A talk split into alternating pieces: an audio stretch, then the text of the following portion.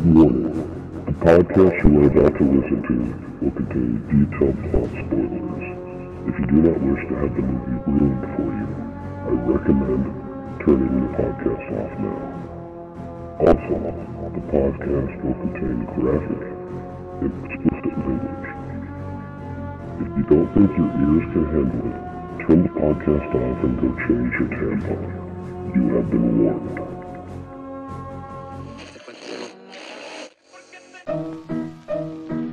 Let's all go to the lobby. Let's all go to the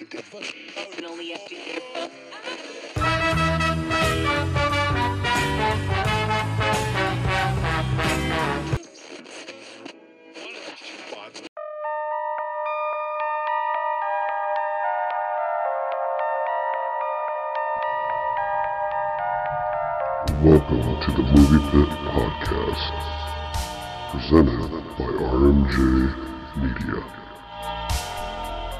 Happy spooky season, kiddies. Welcome back to the Movie Pit Podcast, where we're stirring up a cauldron of cinematic horrors just for you. I'm your ghost host, Ryan, and I'm thrilled to have you join us on this macabre journey into the world of Halloween and the demonic delights of Night of the Demons 2. As always, I'm joined by my partner in crime, Seth, Howdy, you spooky y'alls. and together we're getting ready to discuss this crazy ass fucking movie. But before we go down that route, what we've been watching, what we want to see, what we don't want to see. Um, I watched The Dark and the Wicked. So did I. Our silence is kind of an interesting. it I liked it. it.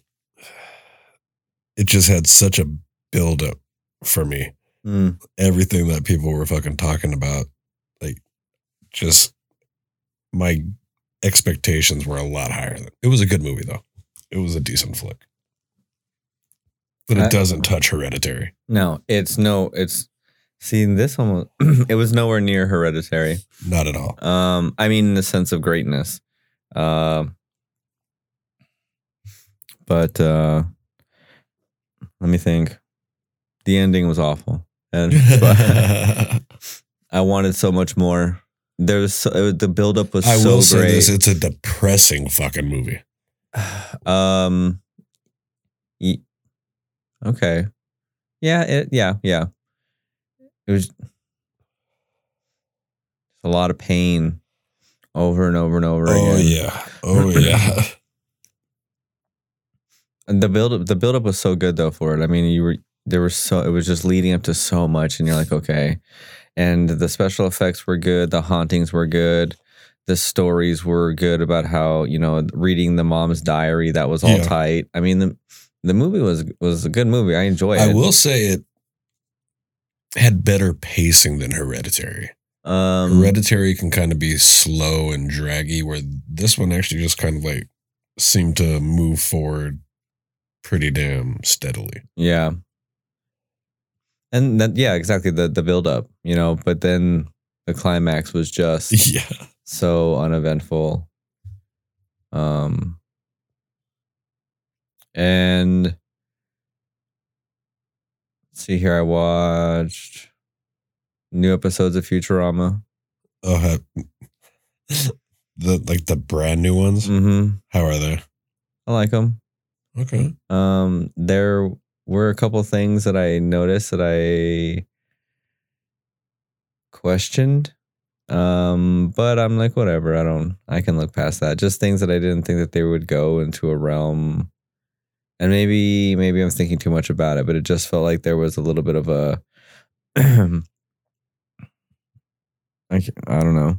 Um, but it was. I enjoy them. I'm gonna keep. I gotta probably watch them over and over again Okay. just to kind of get a little bit more familiar. now, is it like being done weekly, or is it all out there and you can just binge through it? Um, I think there's only f- four episodes available right Okay. now. I think, Okay. Uh, or maybe that's all I've seen so far. I didn't. I didn't. I don't know. I guess I could Google it real quick, but I know there's four for sure. Okay. But when in one of the episodes, they're like, there should only ever be ten episodes per season. Any more or any less is unhealthy for the viewer. I mean, all the humors in it is great. You know what I mean? It's the same. Yeah. You know, it's it's all the boys and they're super. You know, oh, we're back, and it's it's cool. I, yeah, I love Futurama, and I'll never not. That's fair. That's fair. And then other than that, there was this. I've been learning a little bit about just other religions and cultures lately, and I think there's a film. I don't know who produced it, but it's called Kantara, and I think it might be a Bollywood film. Sounds familiar. but the the gentleman that were discussing some of the topics said that it was super controversial in regards to how some of the how they depict some um the characters around it and shit, and it Okay. intrigued me. So I haven't read any more about it than just what the, that conversation was about. Okay. Fair. And that's it. That's uh I want to see oh, I do want to see Let Me In. Is that what it's called? The one with the hand and they take him to the Oh, uh, talk to me. Talk to me. Yeah. Yeah. I want to see Talk to Me. And um that one that you you've mentioned a couple times. Not it's not called Snakes, is it? It's called uh Slither. Slither. That's it. Yeah. Yeah. Great fucking flick. um, so obviously I watched The Dark and the Wicked. Um, I finally tracked down the other one I was talking about. Uh, got subtitles for it. Veronica, I just have not sat down to actually watch it yet. Okay. Uh, did go see the new Saw film. Well worth the fucking hype. Great fucking movie. You loved it. Yep. If you're a Saw fan, you will love this movie. Definitely, probably, it's up there in my favorites of the Saw franchise. Um, What would you compare it to in regards to something that you like that much? Terminator 2? I was actually going to say the Halloween 2018.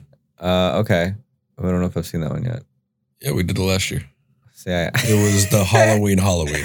It was before Halloween Kills. uh, I think I I liked 2018. I think. Yeah. Okay. It's been a while, and a lot of things have happened since then. Yeah. And I don't ever fucking research because I'm a dick. But um, but I rank it there because Hollow that version of Halloween could have been extremely hit or miss. The fact that they're making a direct sequel to the 78 original.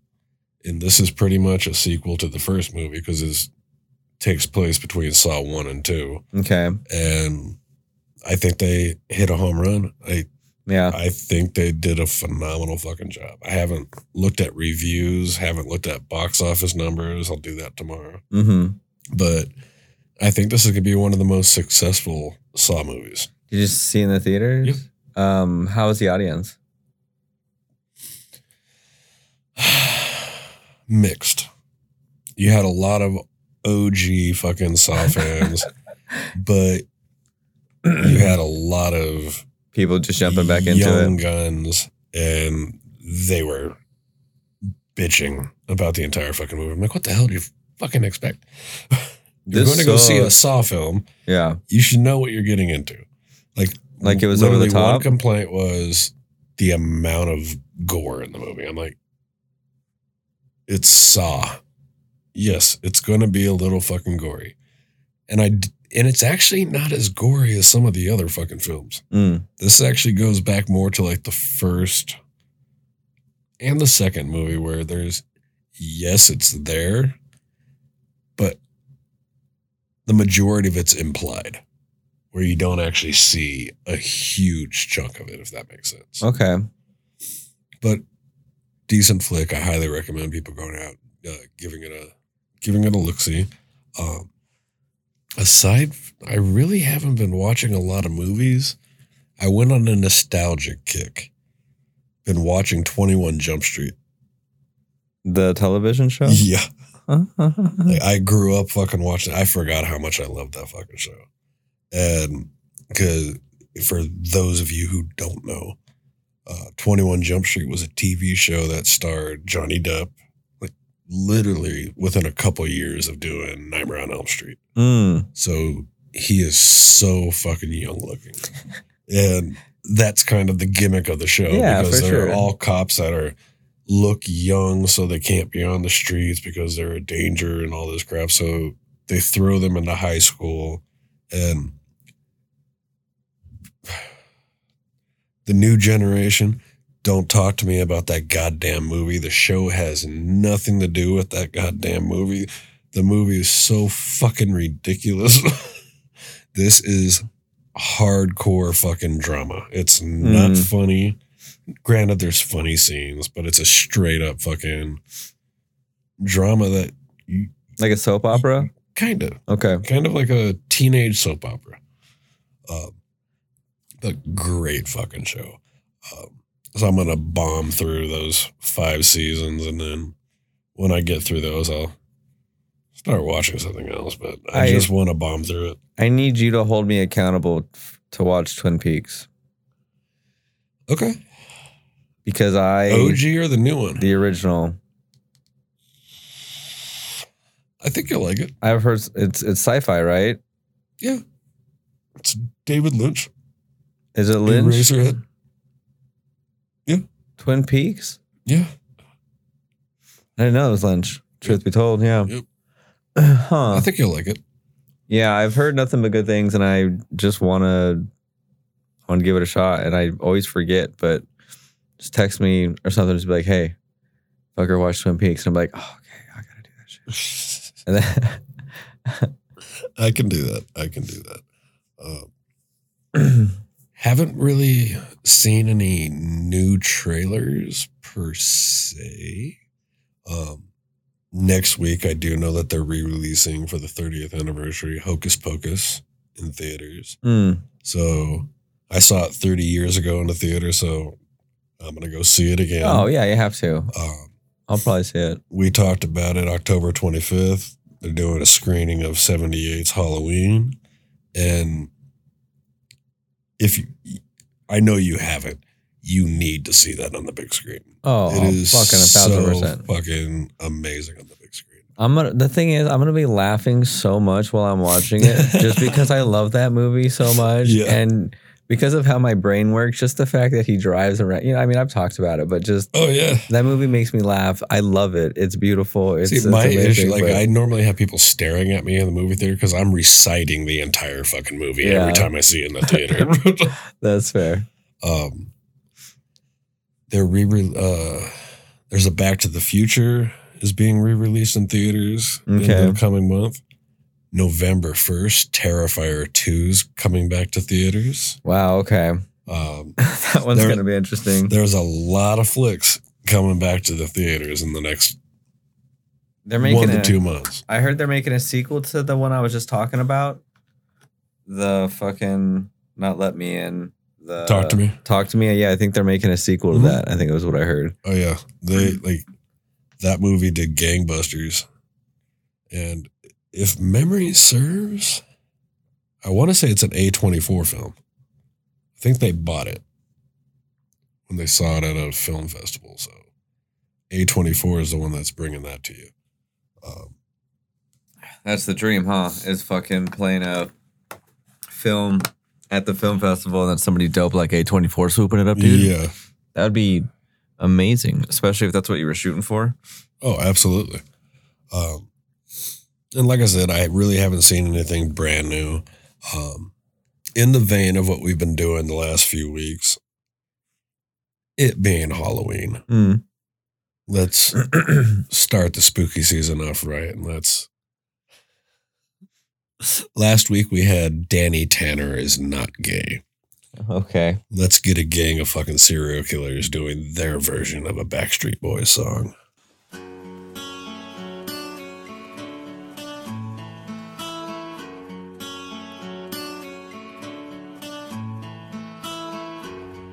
For those of you who can't see this, this is the Merkins slash Street Boys.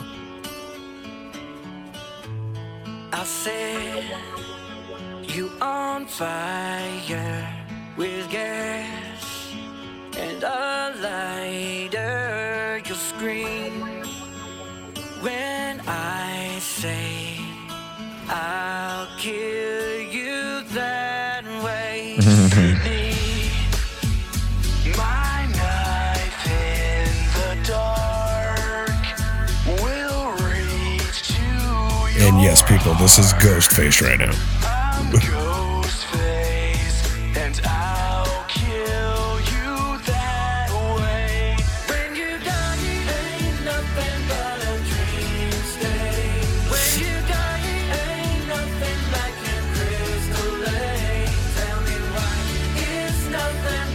It just doesn't feel right seeing Freddy Krueger playing a guitar.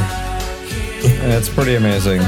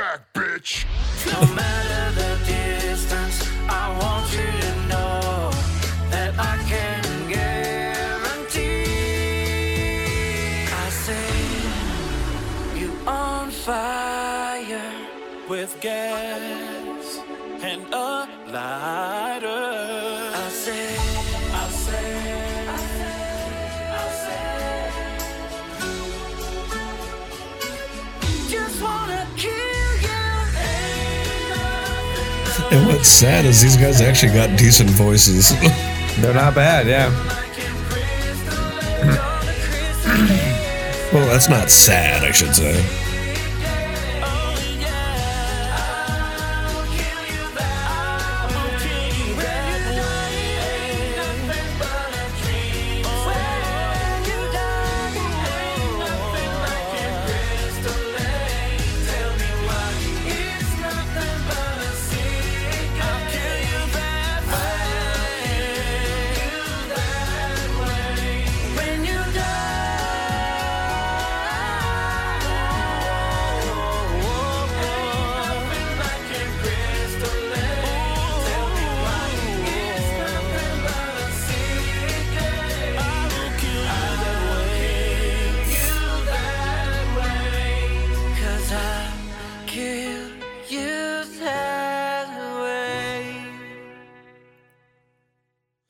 Yeah, so um, if you enjoyed that, definitely subscribe to the Merkins on YouTube. They got a shit ton of fucking videos, and they're all in that fucking vein. It's like, they're fucking amazing. I think they Uh, tour, don't they? No? I think they do live shows. yeah. Yeah. Um. Well, let's take a listen to the trailer for Now the Demons 2, and we'll get into talking about it.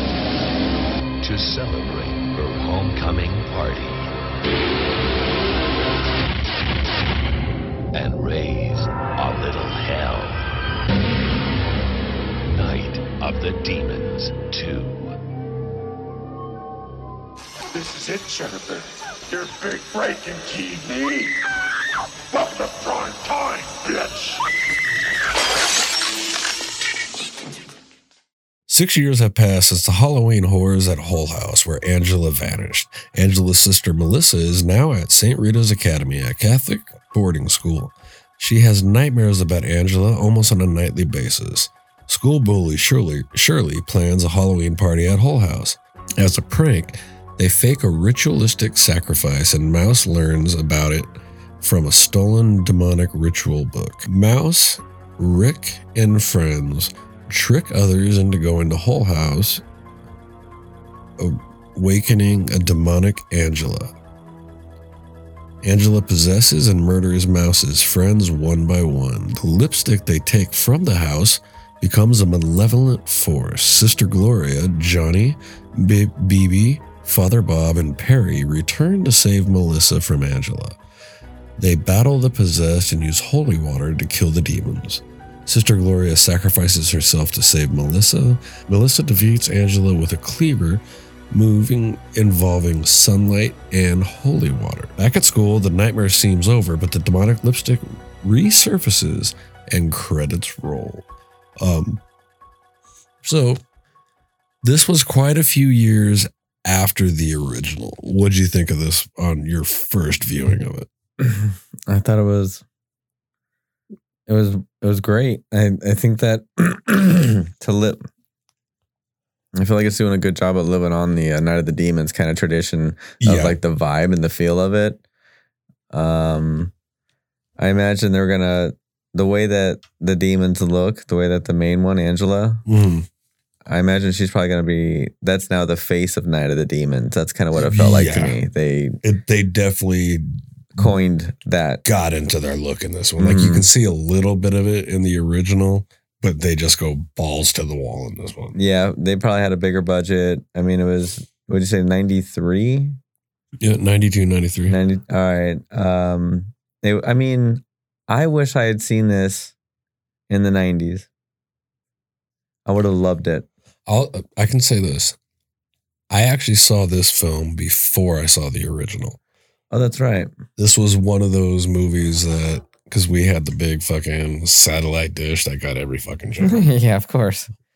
Wake up at 4.30 in the fucking morning. Everyone is in fucking bed and I'm just flipping through the channels and this happens to come on.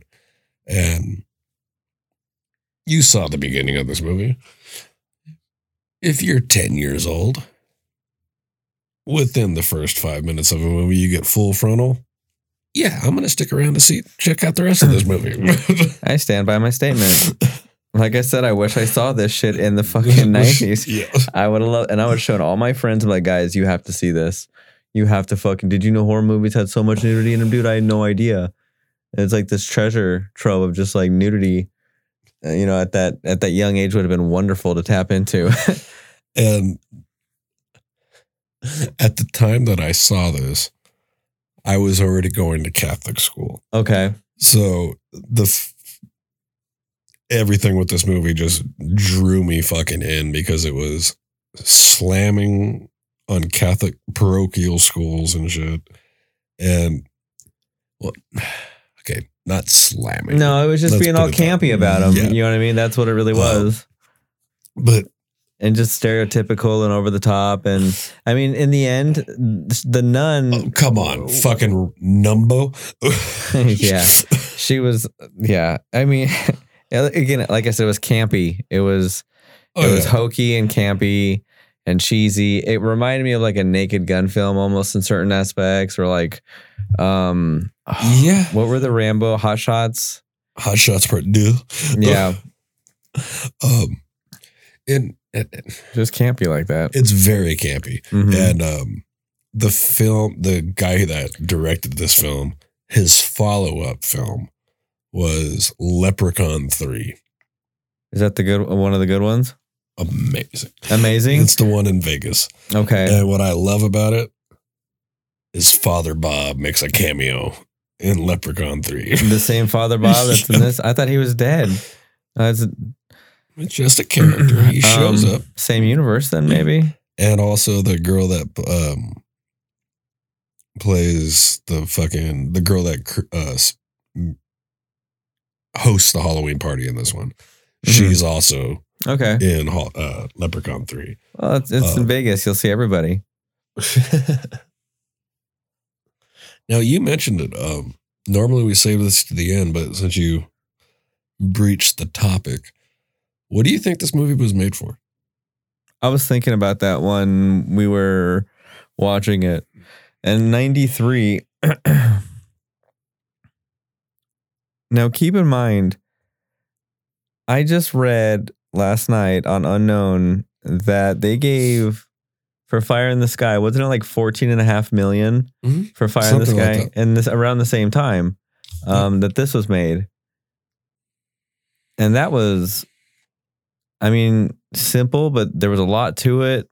And this was a lot of makeup, a lot of, there was a lot of gore. Mm. Um, it looked like stop go animation. I, There I was some.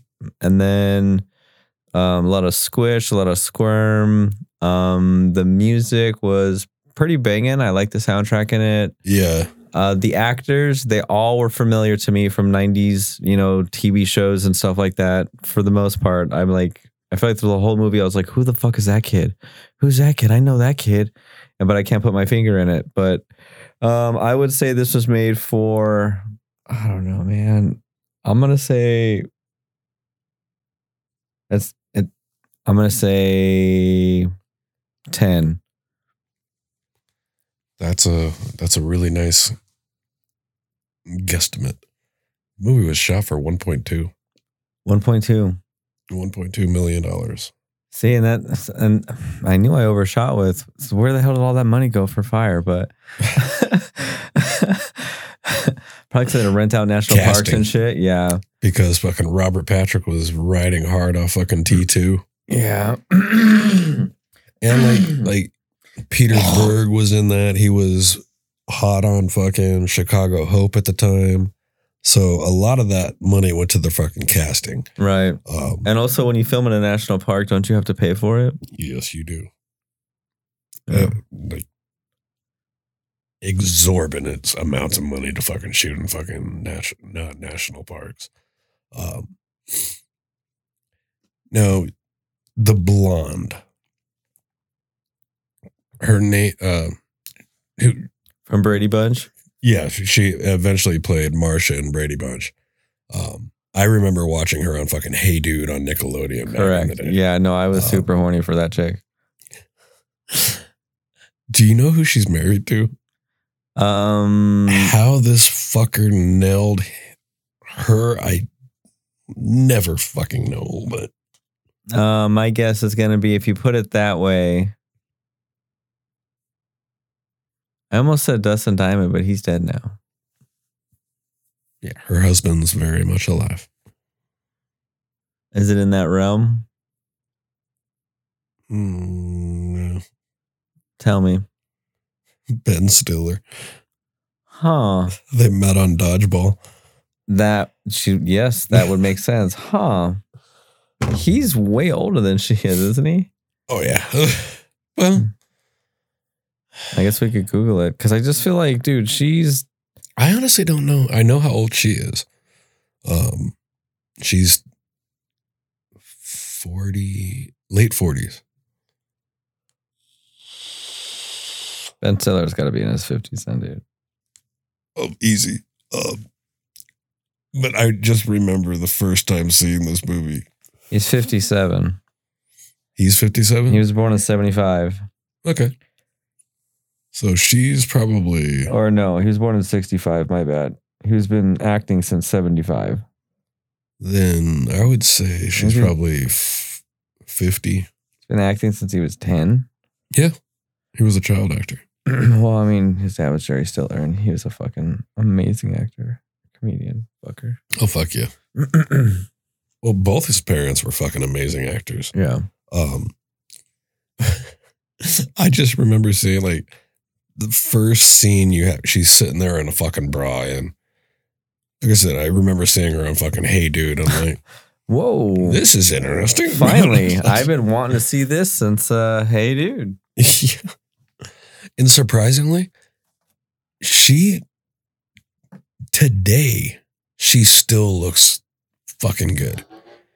Almost identical to how she looks in this movie. Now, granted, in this movie, she still got a little bit of her baby fat, um, which isn't a bad thing.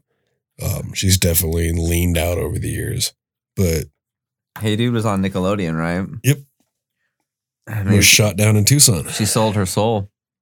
And now that's what she looks. because you're 100 percent correct. I mean, when I saw her, and I was like, oh my god, she looks fucking just. And then again, dodgeball, identical. Fucking Yep. looks exactly the same same she did in any of that. She ages so gracefully. Yes. Um, now, granted, this is uh, six years after the events of the first film. Um, and granted, Angela's dead. You can definitely tell that Amelia Kinkade aged between the two flicks. yeah. You can definitely tell she aged. Um, Oh wait, I just thought that was her without makeup. Okay. Okay, yeah. So she's definitely aged. oh, she's Uh, aged, like, yeah. yeah. quite a bit. Um, that was her. Uh, that was her. She was the main demon, right? Yeah, Angela. Okay. Um, it's the same actress that played her in the first movie. She was older already in the fucking one in the Yeah. eighties, right? Remember, Yeah. she had to play because we had this conversation. You're like, dude, did she look like she was supposed to play a fucking high school? No, Yeah. no, bro, not at all. Yeah. And and sh- in this, the cool thing is when you're a demon, it doesn't matter. People just expect you to look ancient anyway, so she just fit right the fuck in. What do you think about them retconning uh, the idea of her having a sister? Yeah, I, I was like, so that's the link, right? That's that's or I don't not the link because it was she didn't really do well. They wanted her, right? The Angela wanted to kill her to sacrifice her or whatever. Um, but was it because it's her sister or was it because she's a virgin or both? I think both. Okay. They never really explain it. That's one thing with this movie. It's 100% camp. And I'm, It's not supposed to make sense because it's campy. Yeah, and that's kind of the I'm point cool of the with camp. that. Okay. there's just a lot of questions that are left unanswered. Mm. a lot of questions. And this movie does introduce a lot of fucking characters very, very quickly. hmm But they also eliminate a bunch of fucking characters very, very quickly. Like we've said before in the past, they're just meat bags. Oh, right? It's just yeah. it's, it's this is you are a squish later on, and you're gonna talk and have a couple of lines and take your clothes off, but you're super dead. like straight from the jump, you, there's no questions about it. I, My personal favorite one. I love when Rick gets his hand mangled by the titties. yeah, yeah, that was crazy because it was the two hands that came out, right? Yeah. At, yeah, Her tits literally reach out and grab the hand. and he's just like ah, and then they just go back right into her body. yep. like nothing happened. Man, imagine if that was a real like safety mechanism for women. Have these demon hand, hands come out of your tits and just fucking burn this dude's dick off or whatever the case may be. I mean, It'd be what- like having teeth in the pussy. oh man, teeth. We'll have to do that one eventually. Oh yeah. That's why I brought that up. Um, Yeah. That what was your favorite kill in this movie? I liked. Um, he wasn't officially dead, but I liked when the dude's head got cut off and then he just used it as a basketball. King Snake. King snake, yeah, Kings or or inchworm.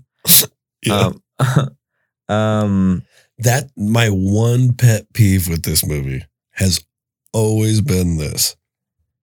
Before he gets his head cut off, before he's ever fucking a demon, you see him as a demon. His head, he was the head in the, to- the toilet.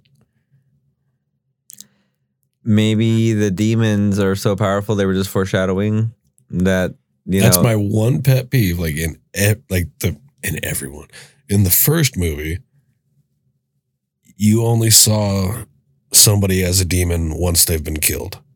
This dude was very much alive, and he he doesn't see it, but she sees. I know it was an in the- illusion. It was it, the demons were freaking her out because she would recognize him and she would think that he was a demon. Maybe right? They were just playing. It was a game. They're playing tricks. for for Because I mean, Night of the Demons does the same fucking shit. Or I mean, Demon Knight does it too. I mean, they oh yeah. they use characters that are Oh, familiar to them. Demon Knight, that's another one that's coming back to theaters. Oh, fucking get out of my ass for real. It's coming to Oh, theaters. we're, we're seeing that one for sure. Yes, dude, that intro is gonna be so Yeah. tight. and Billy Zane, yeah, dude, I'm fucking Yeah, I'll, pumped. I'll uh, We're going find to the that. dates and I'll let you know. Uh, hey, fuck it. Let's Google it right now. So listeners who want to know, because I want to know right now, dude. That's that's my jam.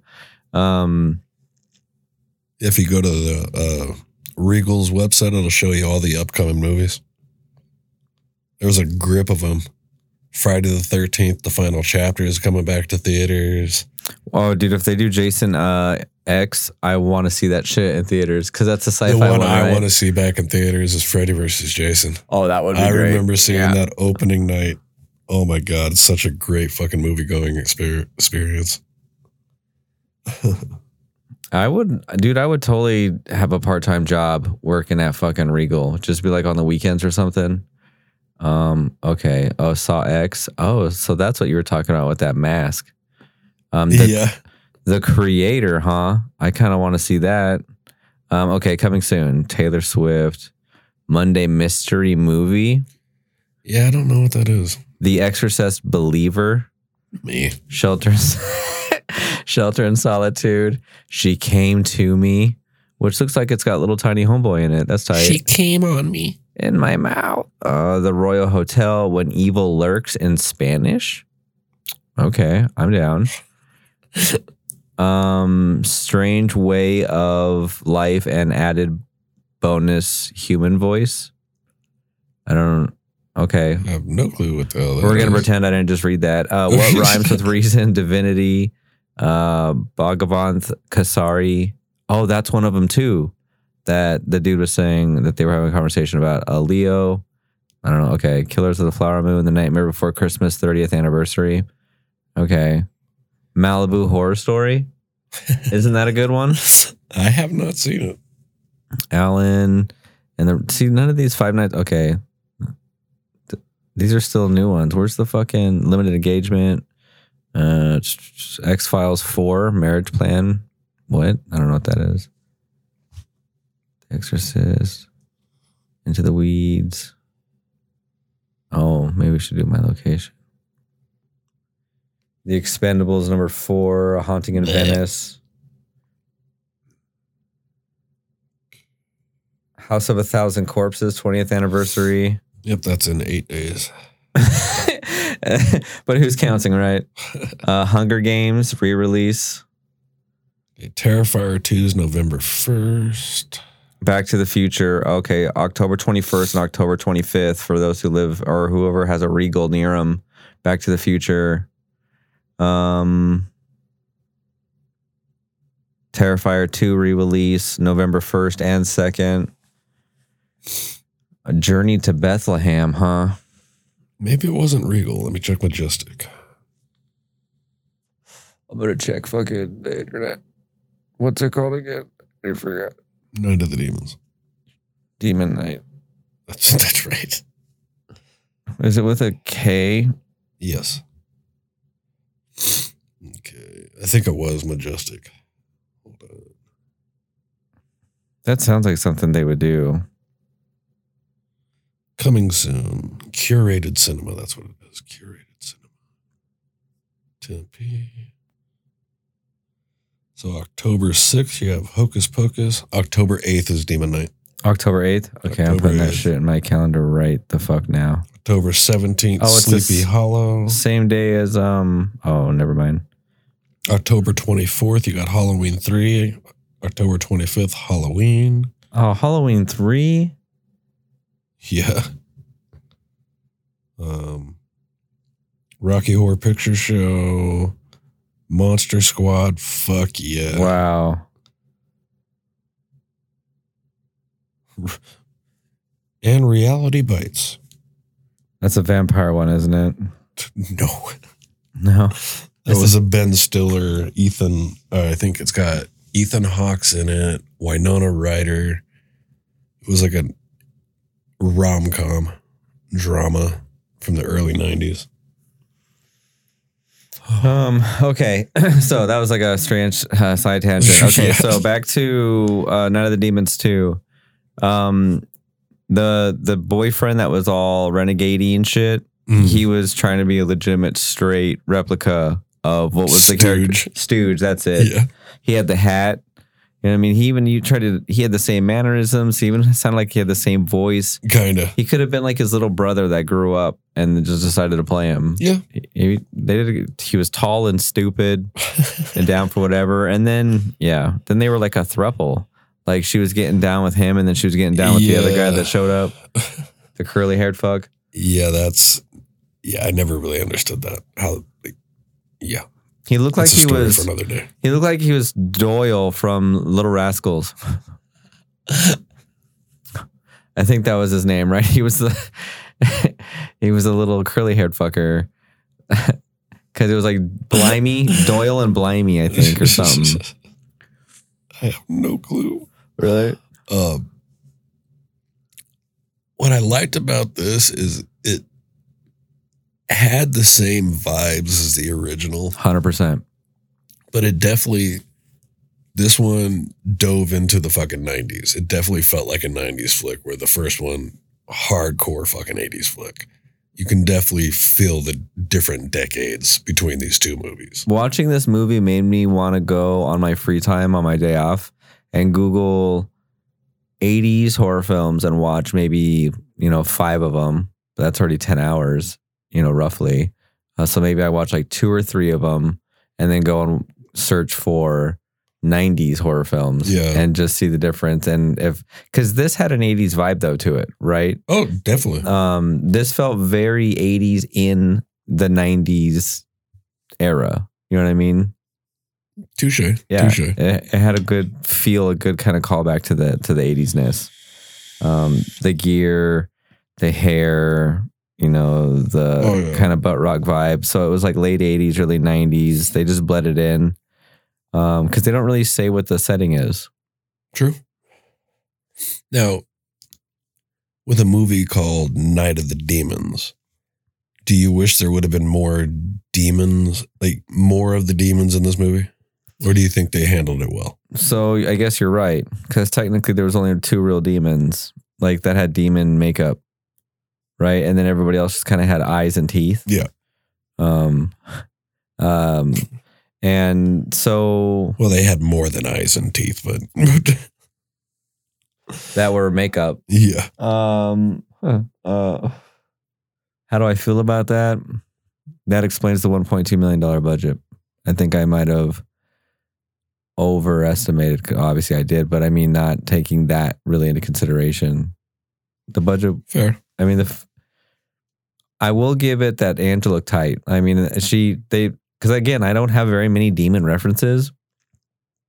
Fair. So this one I didn't mind it. It was just like it was ridiculous and over the top and it was campy. Um and it was terrifying in its own way. Well, the, except the the demon head in the toilet, that was a demon person. And then wasn't there another demon head or was that the same one? There was a few demon heads. Okay. That just kind of randomly haunted. Oh, like, like or the I told you to get out of here. Uh, oh, no, that was the same demon head in the toilet. Mm. um my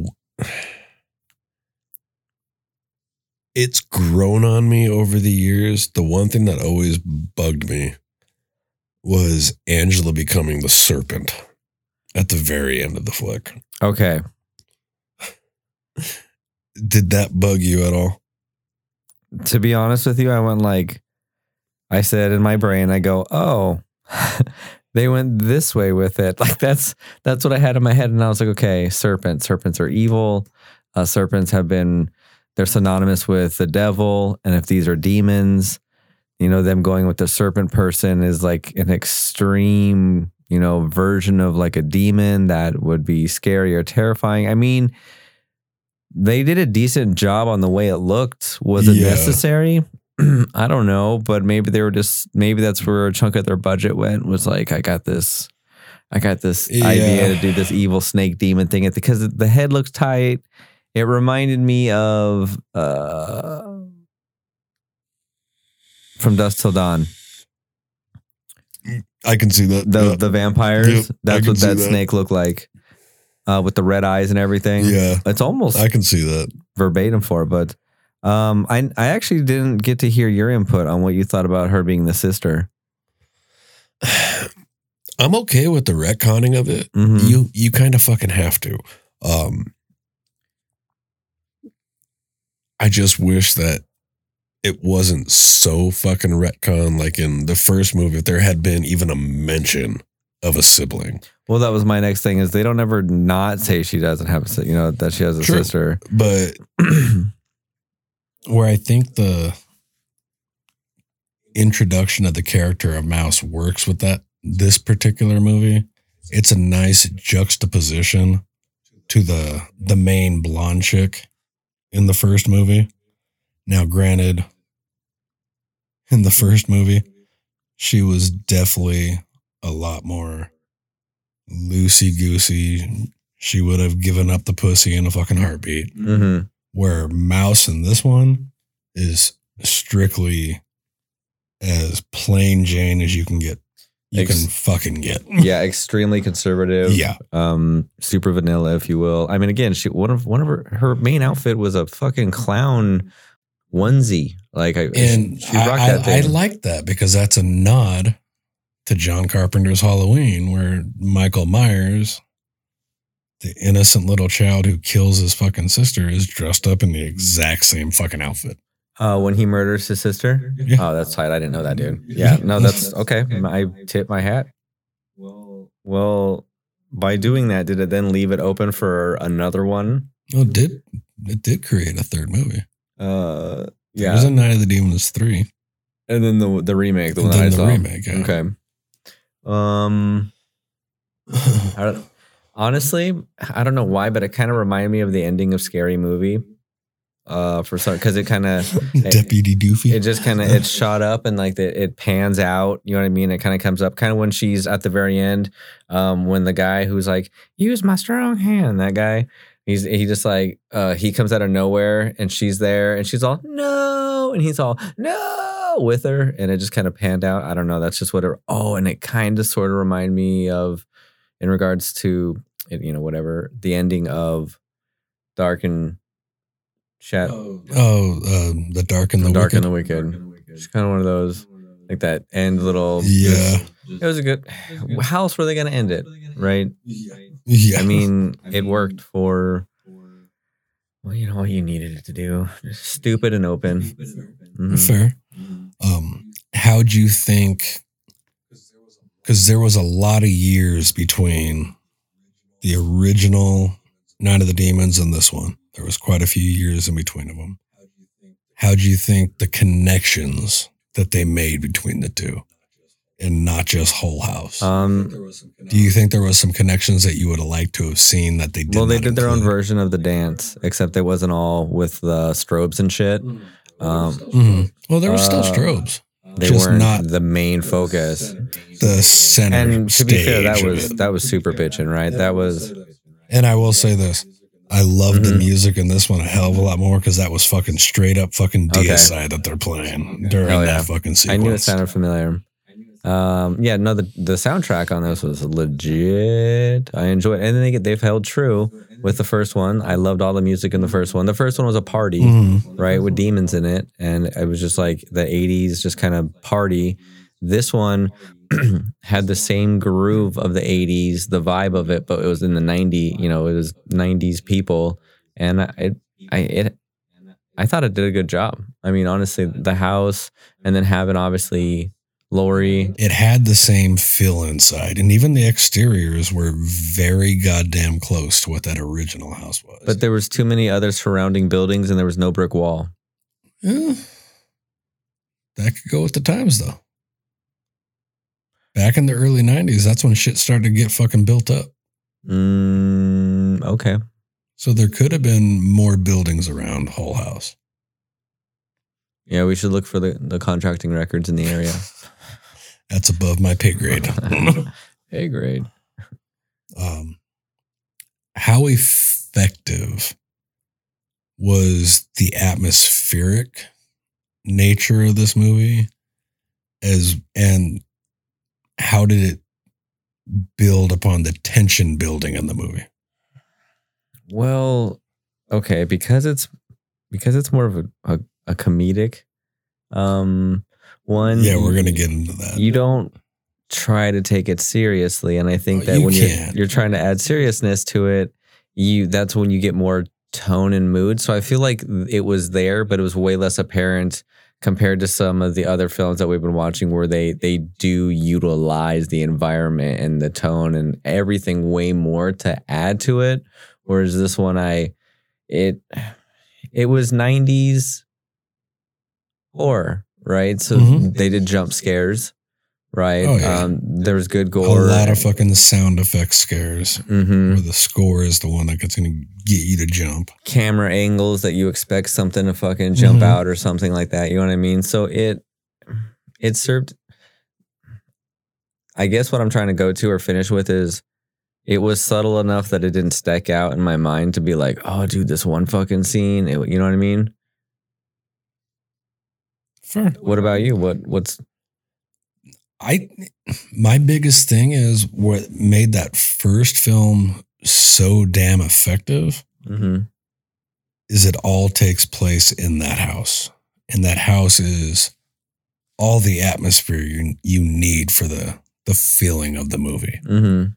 This one you have so many set pieces between the school, between the fucking uh, sacristy. There's so many different fucking set the points. dance and all that shit. Yeah, there's Mhm. so many different locations in this movie. It takes away a little bit Mhm. of that, but it also opens the world up by bringing the demons across the underground stream. right. They're no longer bound to Hull House With a titty lipstick. with the titty lipstick. And speaking of the titty lipstick, do you think the film balanced the horror elements with the comedic elements in a decent way? And if so, how? Yeah. I think it was balanced. Again, I mean that's kind of where I was going with in the last little tangent is Yeah. it's not it's what it's taking seriously is what what I think you call fan service. Mhm. Um it's it is 90s and they ran with what they had with the 90s and again I think they did a good job of giving it the 80s feel. Um and 80s was obviously not a whole lot of serious I mean that I can think of serious horror films. I feel like a lot of them are for comedic value, you know what I mean? Just over Just the a top, different type cheesy. of comedic. Um, yeah, but that's the campy, Mm-hmm. right? So they they stayed campy. You know what I mean? And that's where uh, I think a good comparison with Night of the Demons and Night of the Demons 2 hmm is 80s horror camp comedies were different than 90s. So, where I would compare Night of the Demons would be like a sleepaway camp. There's humor in there, but it's very dark humor. It's not slapstick humor. Night of the Demons 2 is more comparable to the early 90s Sleepaway Camp 2, where, because I know you saw the first Sleepaway Camp, the second and third one, completely different feeling to it. trying to remember if I've seen the second one. Oh, trust me, you'd know if you did. Unhappy campers. Yeah, I don't know. I'll ha- I part of it. But it it's like two drastically different types of comedic levels. Mm, So, like in the originals, yeah, there's comedic value in there. Linnea Quigley putting fucking lipstick through her fucking tit. Yeah, funny. tits then becoming hands and you know fucking the dude's hand up. Well, More- that's in more this one. tit humor, right? So Yeah. And this one's like the head in the toilet. Jeez, what's wrong with that guy?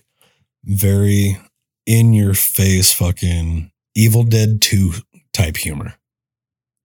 Very much right in your fucking face. Beetlejuice almost felt like like, Yeah. like a head or something. I'm just trying Yeah. to picture something. It was Muppet humor. It was like fucking, you know what I mean? It was uh what's his name? Uh Henson. It was Henson humor. Kind of. You know? Yeah. But That's campy. I think that's where the genre was at at that era, especially with sequels. They weren't going to come out with a brand new movie and shove that in your face. Right.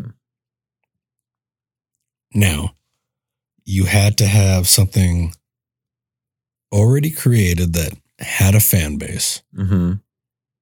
Then you can do whatever the hell you want with it. And your aud- the, the audience is going to be there because chances are people that saw Night of the Demons, if I had seen it first, I would have been way too fucking young to have seen it. Right. So by the time Night of the Demons 2 came out, when I did see it, I would have been a little older, quite a bit more immature. Oh yeah. And I would like, I love this. The humor in this still cracks me the fuck up. Me too. It's definitely a rewatch. You know what I mean? hundred percent. Um now, this, I want to get the wording of this question right. the vetting. What is the vetting?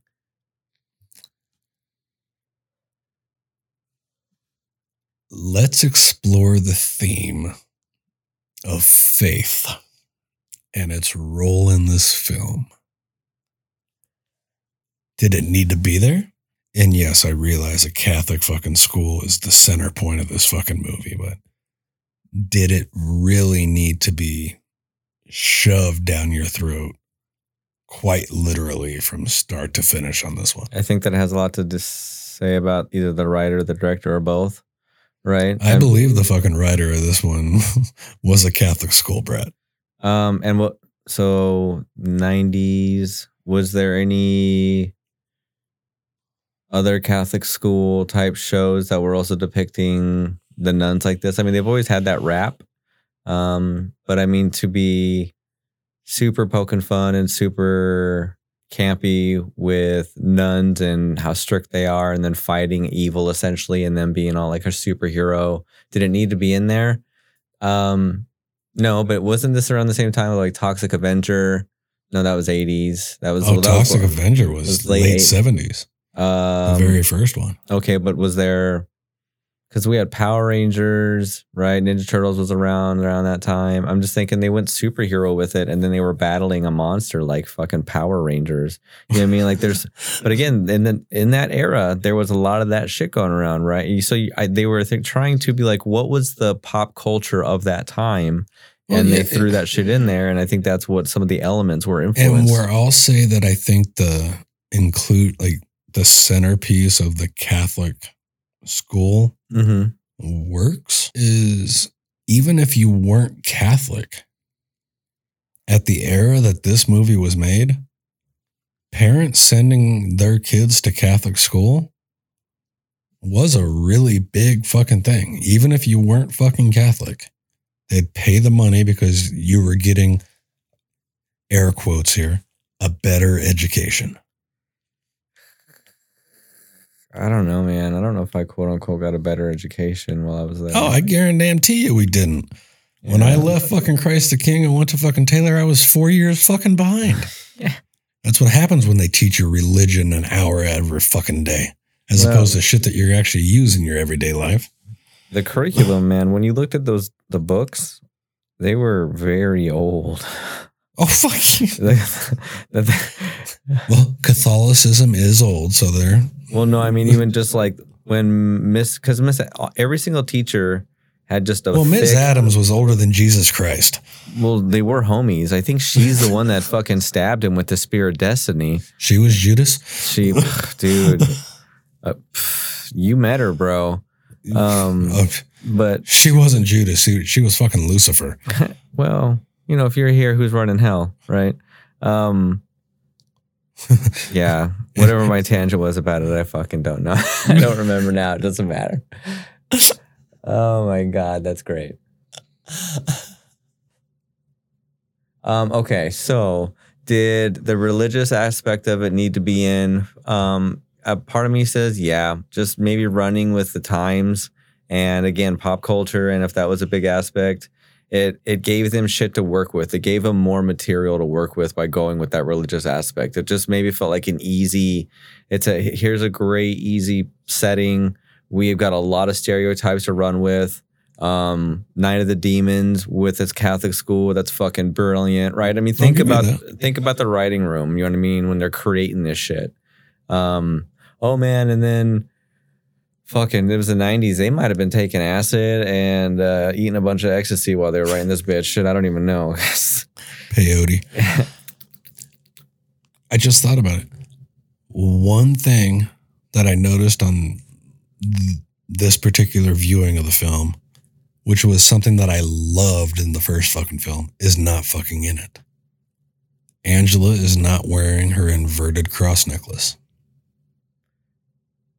Hmm. And that was a big point in the first movie. Well, and her earrings too. They get inverted. The other one's earrings. Yeah, get the inverted. necklace and the earrings. Yeah. Did uh that's I wonder why they didn't incorporate that. Maybe they didn't catch it.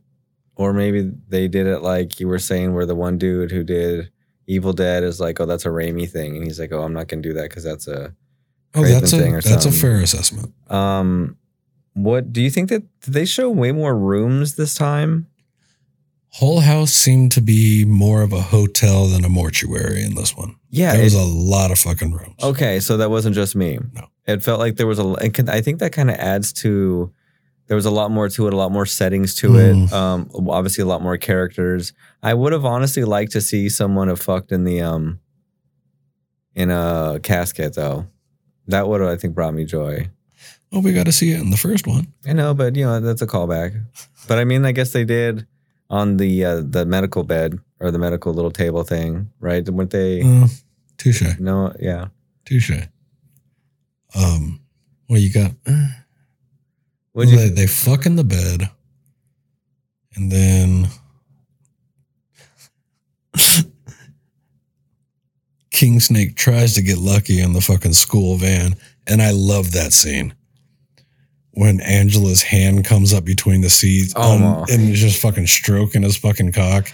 then when they look down, it just waves at him, and then it gives him the finger. Yeah, Yeah, that that was Evil Dead, right? very much so. Mm-hmm. And that's another good fucking example where the very first Evil Dead was very fucking serious but had comedic elements. hmm And when you got to the sequel in the later 80s, early 90s, it got more slapstick. Okay. So I think this movie falls in line with what horror series were of this type were doing at that time. hmm Like, if the Halloween franchise ever went this route, I'd be pissed because it doesn't fit with that world. Because there was, yeah, there was some humor in the very first one, but not like this. Not like The Evil Dead. So that one deserves to be a straight horror movie across the board. Yes. This one, by all fucking means, go slapstick, willy nilly, do whatever the fuck you want. It fucking works. But they throw you from the jump. You know what you're in for. I mean, Oh, in yeah. both in both of them, I feel um, they they throw. I mean, obviously the chick bent over in the you know the grocery store. It's like that's that's lewd already, right? So that's Do you guys get have sour balls? I bet you don't get too many blowjobs then. right. I mean, it's just right in the beginning. So you know it's going to be lewd, and then obviously all the nudity in the beginning. You know, it's like okay, it's going to be lewd as well. It's they both set the precedence the pre- precedence of like don't this isn't going to be serious, Oh no. right? We're going to throw in And I shit. will say this. This movie's acting remarkably better than the first one. I love the first movie, but the acting is like the dial the delivery of the dialogue is so like Linnea Quigley. I love you to death. You're a whore, fucking icon, but you could not act your way out of a paper bag if you fucking tried. Uh, out about Michael Myers mask. right?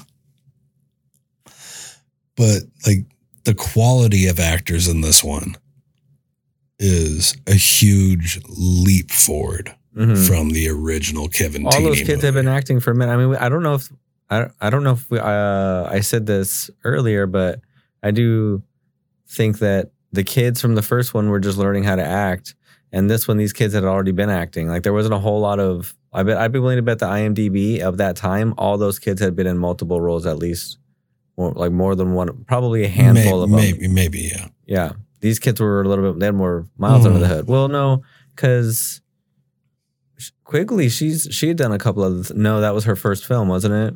Not her first one. But the other girl, This was well out. Amelia Kinkade. yeah, Kinkade, Angela. Angela, that was her first film. hmm Um, but she did just as good as the other chick who'd been at, done some other thing because she was older, hmm right?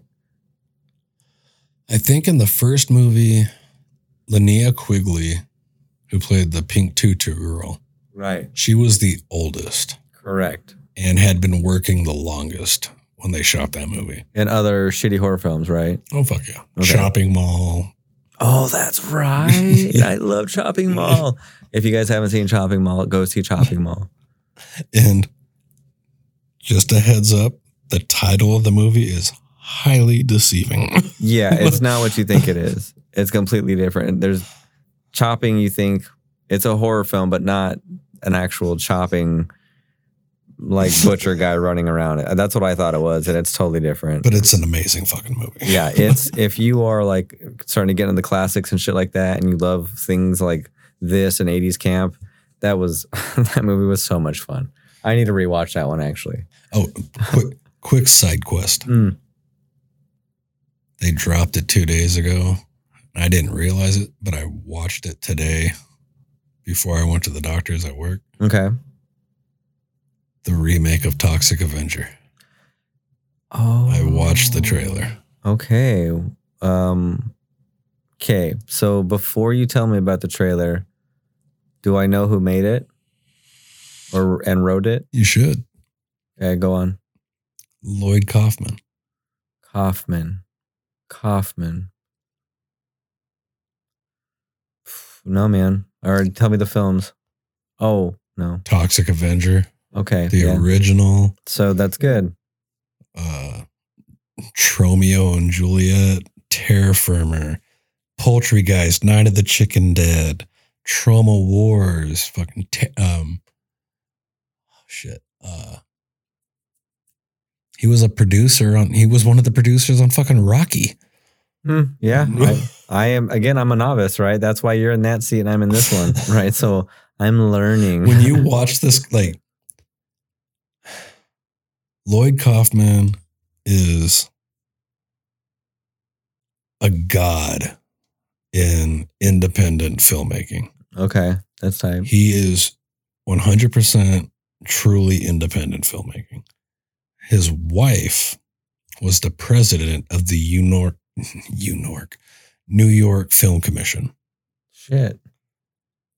but his movies were and he's still shoot you can tell by watching this damn trailer for this movie it's still shot on fucking 35 millimeter short ends it's not done digital this is shot on fucking film How do you feel about that?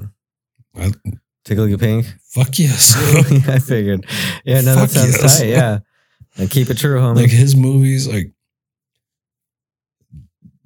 this is tipping my hand huge with fucking Troma films they're not going to be for everybody you either love them Mhm. or you hate them there is no middle gray area because they are disgusting i'm talking like vulgar fu- like in Poultrygeist, Night of the Chicken Dead, the opening scene is a couple starting to have sex in a cemetery.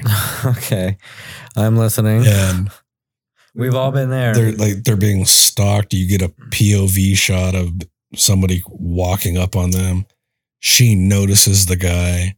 She goes, Oh my God, oh my God, look what's in his hand. And his hand's up in the air. He's got a huge fucking machete. Oh, it- it's okay. It's, it- it's just a machete. He's like, No, the other hand. And it pans down and he's just fucking jacking off. oh my God. That's wonderful. Okay. All right. Yeah. That's the kind of humor that fucking Lloyd Kaufman has in his movies. Well, here. Have I played you the music video? The music video. We could play a trailer of. uh Oh, let's play the trailer of the new Toxic Adventure. Fuck it, let's do side tangent. No, you don't want to do that. It's it's not really good for audio. Oh, okay, that's fair. I'll show you this. And this will give you a. gr- I, I could have sworn I've shown this to you though. 45 minutes later. Uh, dead air is bad. Dead air is Well, I just bad. gotta Oh, let's see. Here we go. What else do we have? Bluetooth. Here we go. Rodecaster. Originally baby There answers. we. You're sitting at home and your stomach is bubbling. No food in the fridge and your hunger is growing.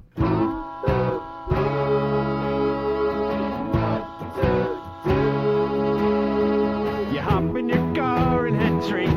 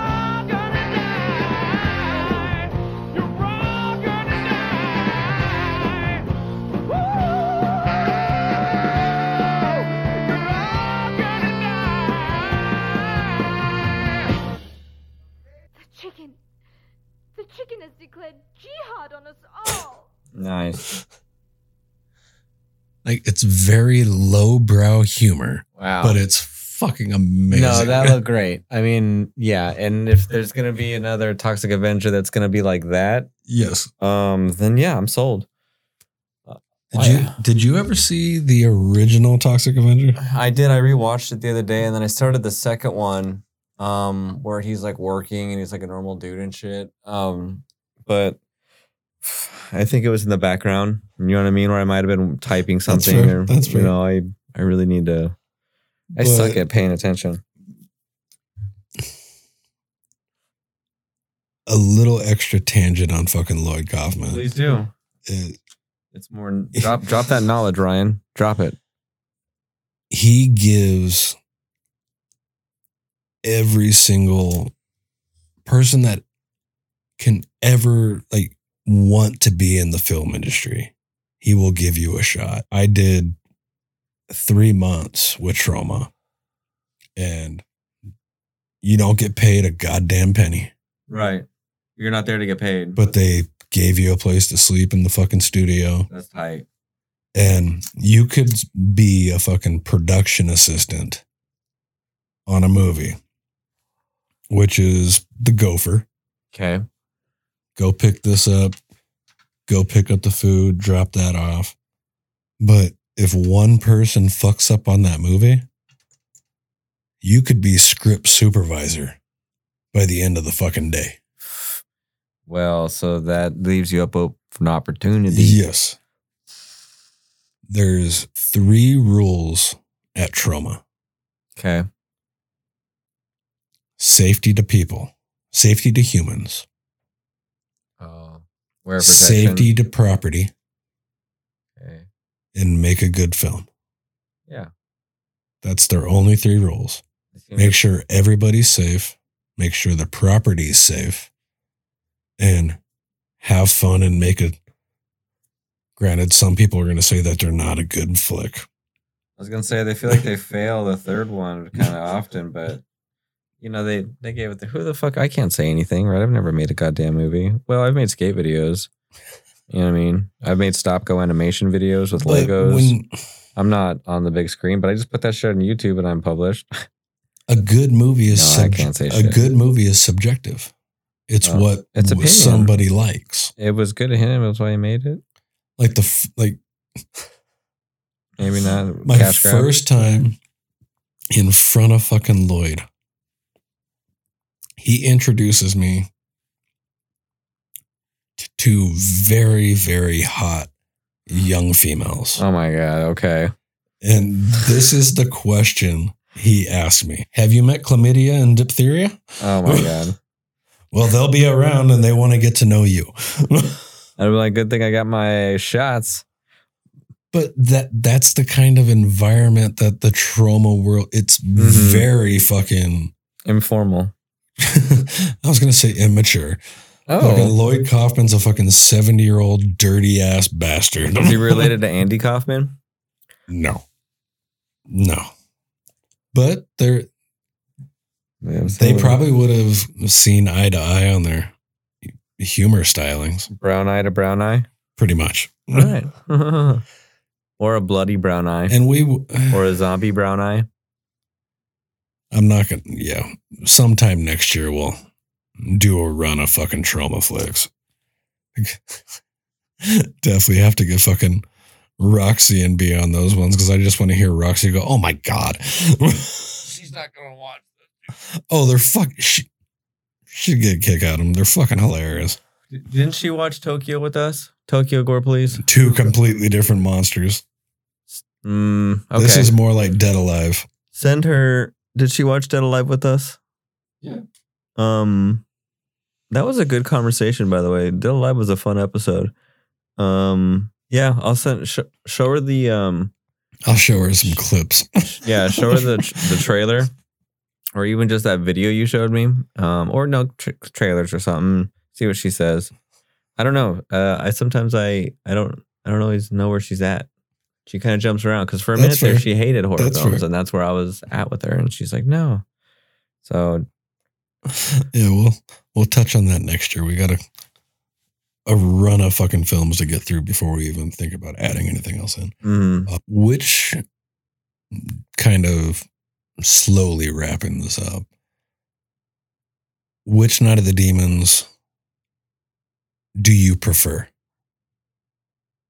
between the first one and this one? I think be I I think because I'm a '90s kid, I like this one. I didn't mind the the, the other one that I've seen, but I I, I liked this one. Mm, hang on, let me really think about this because I'm trying to my. Because the first one was so much fun, and it was, you know, just it was '80s, dude. You know what I mean? That's Oh, what's yeah. hard. You know what I mean? Because 80s was tight. Like I loved that movie so much. Um, I don't know if I love this one as much uh as hmm. Cause I think even in the beginning, the last one, I was like, fuck yes, dude. I love this goddamn movie. Well, just the like But that was the, one of the first ones I was what would to. have benefited this movie is having an animated opening title sequence like that first one had. That opening like creep show style fucking title sequence that that first movie had Mhm. was so goddamn good. Yeah. I love that animation style, very dark, very gritty. the the song that they used during that opening sequence hit the nail on the fucking head. Mm-hmm. But I kind of agree with you. I let the cat out. This was the first one I saw. I've seen this movie way more times than I ever saw the original. Okay. Way more fucking times. Yeah. I go back and rewatch this a lot more religiously. Yeah. And I, I, I think that's where I was. What you know, what I mean, I was kind of starting to second guess myself a little bit, but like my my knee jerk is just like this is this is more up my alley. Well, especially because I relate more to this one. Last year when we did Night of the Demons, we viewed a rip of a 4K Blu-ray of it. And yeah, it looked fucking great. What we saw last year is not how I remember seeing the movie Mm. it did not look that fucking good. It was you had a lot of ghosting. It was washed out. VHS deterioration, which I like. hmm I re- film grows old. All it should fucking age. Yeah. Um, this movie still looks the same as the very first time I saw it at that 4:30 in the morning on a Saturday on fucking HBO or Showtime, whatever fucking channel it was. It Right. still looks the damn same. So, and that just comes from the years separation from when they were made. hmm This was shot on 35 millimeter. The first movie was shot on 16 millimeter. Do you think like our dads would like the first one better and not like the second one as much as we do? Oh, my dad would hate both these movies. Oh, okay. my dad, My dad would probably hate my dad never too. understood. Like he only went to horror movies in theaters because we had an agreement that once a month You got Ryan pick. gets to pick a movie. As long as once a month I go with whatever the hell everybody else in the family wants to Right. go Right. So once see. a month, everybody gets nightmares. yeah, Ryan gets to laugh, and then everybody gets to see something wholesome the other times. pretty much. That's fair. Well, sometimes not so wholesome. Striptease. Uh, my mom almost made us go see the movie Priest. Uh, I don't think I saw that one, but I mean, just by the title alone, with our personal experience, I can imagine It was a very controversial movie for the early 90s. Mm. It was about a gay priest, and yeah, it was Oh. a very controversial movie when it was released. which is crazy because it's not that uncommon. I mean, personally, between the two of us, we've met gay priests. Sorry, Father Chris. yeah, that uh, was a that that you, you knew I'm right not, away. I'm not bashing his ass. Yeah. Um, it, was, usually the other way around, but I mean, Ryan, you know what? Go for you, bro. not intended. yeah, no, Um, you got an upgrade. But like, I didn't give a fuck if he was gay, straight, Yeah, I didn't care. crooked, whatever. I didn't know what it was at that age. that man. You just knew something was off. No, that man, he could drop some cinematic knowledge on your ass. That dude knew films. Yeah. I love talking movies with that dude. And he was the only Catholic priest that would actually sit down and talk stigmata with me. Because the Catholic Church banned that movie. And he he came up to me on a Sunday. Have you seen Stigmata yet? I'm like, kind of surprised you're asking me. And I'm like, yeah, I saw it. He's like, what'd you think? "Hmm, It was a pretty good flick. He's like, we'll have to have a conversation about it. Next week, we'll sit down after mass. I'm like, okay. And he loved the fucking movie. He's like- He He's open minded, dude, especially about films. And dude, think about it. Just because you dedicate your life to, you know, the Catholic God or Christian God or whatever, and you like can't fuck anybody or whatever, and all that, you you lose so much. He's still a normal dude, right? He, I yeah. I, I haven't heard him cuss. You know, I've seen him just working on their cars in, in normal gear, not wearing their I remember at the fucking Christ the King carnivals, him just standing there with a fucking Dixie cup of beer by the fucking beer beer, uh, beer wagon. Yeah, I I lived a, mm, I lived across the street from St. Anne's Catholic Church for a good chunk of my life, and the priests lived like around the like literally just three houses down, and then Yeah. he was across the street, and he would just be out there doing mowing his yard, and just we'd go over there and talk with him and shit. He was super tight. Like they're just normal dudes, right? But this their job is to go, you know, tell people about God, you know, Mhm. and Jesus. and all that jazz. We're, yeah. And the nuns lived across the street in the little nunnery, the little crack shacks, because I lived in those crack shacks for a little bit too, and they were cool. They just like run ran about in their full nun gear. It was tight. Uh, yeah, I do not miss the nuns and their rulers. Mhm. yeah, dude. Okay, Like these ones. what would you rank this movie? Here's a question for you. Did you go back and re-listen to the first to see what you ranked the first movie? Because I think I gave the first one a ten. Honestly, I think I did. I think you did too. Yeah, and am I am I gonna get? But see, my my personal scale now that I'm seeing more movies, my personal scales change. that's Um, that's fair. because I think I gave Under the Skin like an eight or a nine, and that movie was amazing. Mm-hmm. Um, so, um, but again, that's that's because that's in a whole different realm, right? That's a higher class That's film. a yeah. you know what I mean? This is this is Nine of the You cannot Demons compare Night No. of the Demons to and Under the Skin. right? So That'd I'm be gonna like comparing Night of the Living Dead with Gone with the Wind. Right. could- Oh, that would be wonderful to, to bring those two together. Uh, quite frankly, I don't give a damn. Gone if with the Living Dead. yeah, exactly. Frank, frankly, Barbara, I don't give a damn. Right. He- uh, I think I'm turning into a zombie. Frankly, Barbara, I don't give a ah. Then he eat, then she eats him um, in the wind.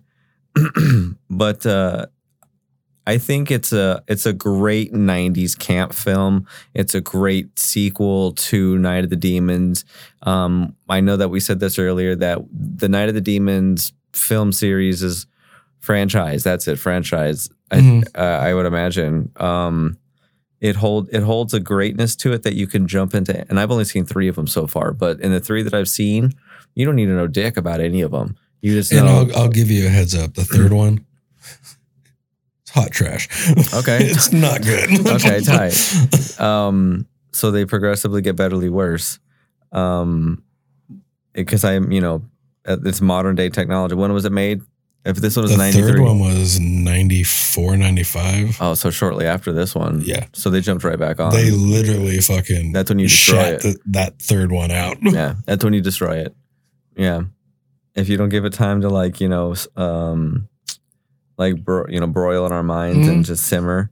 Um, so again, like I said, it's great in those aspects, but from if I'm if I'm getting because that's what sucks is now I think that I'm kind of getting more of that eye in a way, even though I could you know it's it's like a it's like a five I would say you know what I mean? I think that's that's fair for just a good solid shitty campy film that you can watch over and over again. And you know it's not it's filmed like a 90s television show. You know the the, the music was fine the art was fine special effects were fine you know it was The acting was above par. yeah um and so it's just, it's like a it's a c right it's a solid c even though 50 is obviously not a c that's more of a it's like a d That'd isn't it? oh, so fuck. See, I, I, would, I didn't go to school for the education. I went for the experience. Um, so, uh, yeah, it's it's not a sh- it it's not great, but it's not bad, right? You know what I mean? no. It's I think if yeah, a five or a six. I don't know. It's all right. Doesn't suck, but it's not. No, I not have good. to. I have to give this two separate ratings. That's kind of where I was going, and I just. It has to have two separate ratings. that's why I was trying to say, like, as a '90s, you know, as like uh, outright movie. I give it a six. okay, You're either gonna like it or you're gonna fucking like. There's. I don't think there's much middle ground with this. Flick. yeah, especially it's already gonna fucking rub people the wrong way with the religious side of the fucking movie. Get over it. Um, but as a fan of the franchise yeah. See, that's kind of what I'm and thinking. being like the first one that I saw, Mm-hmm. I give it a nine. Like, Right. This is one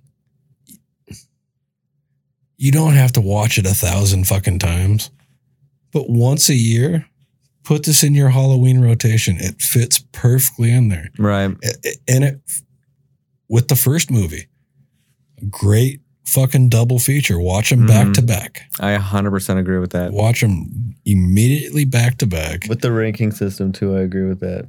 If you know, put it in the two different realms, because Yeah. I, I do like the Night of the Demons.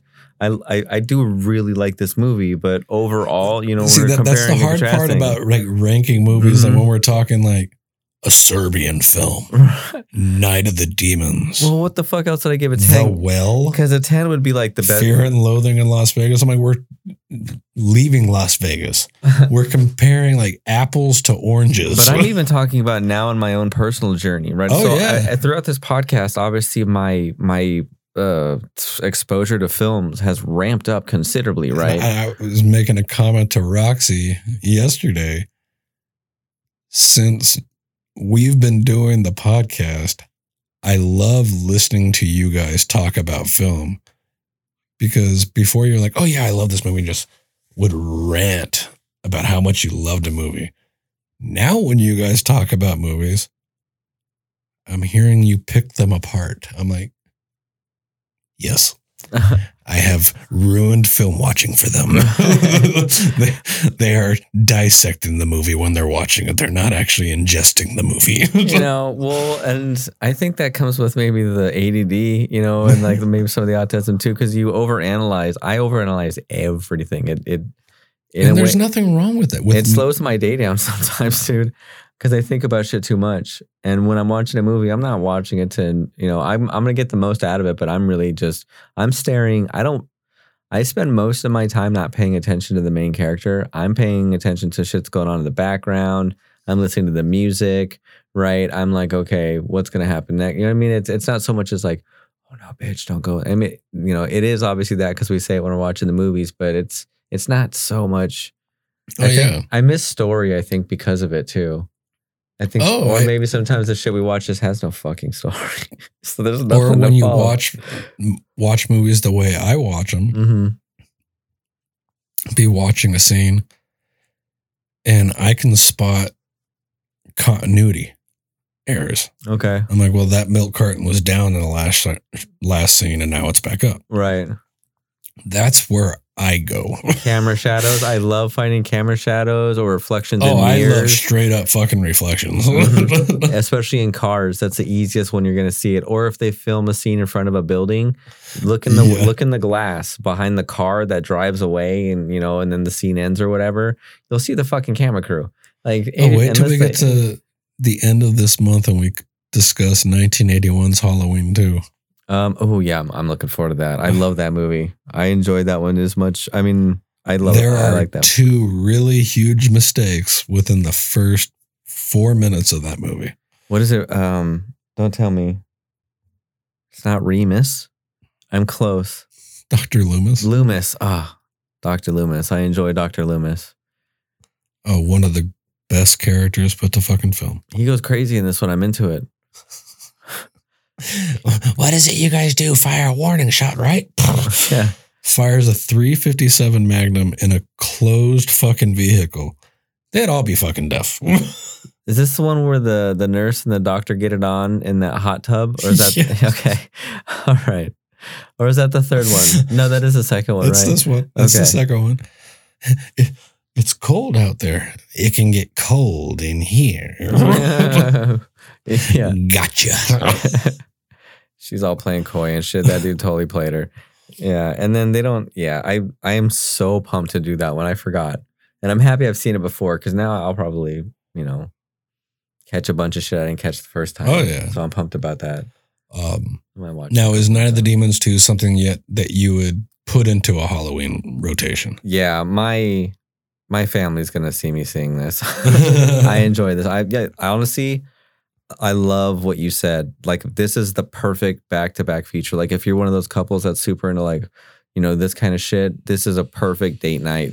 Just back to back double feature. You know, order some fucking pizza, maybe fucking between one of them, and just hang out and have a good time and Mhm. just enjoy just shitty 80s and then 90s mocking 80s uh, or imitating. In a way, there was a feel to it. You know, just have fun. You know, uh, but if this isn't your jam, then you don't fucking watch it. No, this isn't. Yeah, you're not gonna enjoy this at all. But this is definitely in that vein of that 80s 90s 90s era Mm-hmm. that like i said you're gonna love it or you're gonna hate it Yeah. there's gonna I be content that will be somewhat controversial to a point some stuff that's just so out of left fucking field that you'd be like why the hell is that in there well because we could Yeah, that's kind of how the snake is that what you're referring to? Yes. Yeah. Um, but I, I've absolutely fucking, and I do think Amelia Kinkade as Angela drastically improved, like I said earlier, drastically improved her acting. Oh, yeah. in this one from Thousand the first percent. one. Yeah, she was super into it. Yeah. Um, She was great. They, the, I still can't believe Ben Stiller's wife is in this fucking movie. yeah. Yeah, that's crazy. Night of the Demons, Dodgeball. Okay. Hey, Marcia Brady, come on. Marcia, Marcia, Marcia. Um, Told you never to summon demons in the house. Would you? I already kind of told you what it was. Are you looking forward to maybe next year checking out the third one? I'll probably watch it prior. Like it, it- it's not a bad movie. hmm It's just not a good movie. Yeah. That's I I couldn't agree more. I think I've written that on my notepad that's multiple the- times. Best thing about horror movies, Mm-hmm. a bad horror flick It's a good is one. still fun. hmm A bad sci-fi flick, fuck you. Yeah. See, and that's I feel like sci-fi is kind of the same thing because it still involves monsters, right? not all sci-fi. Well, okay, not monsters, but things that aren't usually of this world, right? Because Yeah. science fiction is going to have some kind of extra feel to it that's more than mm-hmm. just here. You know what I mean? And maybe it's science, maybe it's flatliners, maybe you know what I mean. It's still, I guess that's more drama. Sci- uh, flatliners is more drama, but I thought there was a sci-fi feel to it. Like that extra, it's paranormal. That jumps into maybe it's horror, horror drama. Yeah, I don't know. I love that movie, by the way. See, I like- love do that one The because sci-fi does it usually sucks. Most sci-fi sucks because it's it's not real. my Most horror favorite ex- my favorite expression that can be used to describe so many horror flicks is this movie is so bad it's amazing. Good from far, far from good. Yes. It they're so bad they're amazing. Because even like I showed you the trailer for Bloody Bloody Bible Camp. it's hot trash. Like, hmm There's no real fucking plot. Acting's not that fucking great. But I've watched that movie so many goddamn times because it's entertaining as fuck. Okay, I feel you. it's entertaining. Yeah, that's how I feel about Starship Troopers when it comes to sci-fi. It's an- entertaining to me, so I watch it a bunch. You know what I mean? Now that was one I was so happy. The International Horror and Sci-Fi Film Festival got to see it on the big screen with Casper Van Dien in the fucking audience. Okay, so that's that was level. fun. yeah. So how do I put this in a fuck you, dude? That's awesome.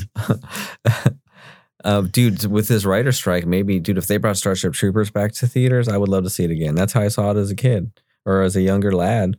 Um, Starship Troopers was amazing. That's when you get to see aliens just fucking ravage humans. Those things were terrifying, and they Now, now use you want say practical and CGI.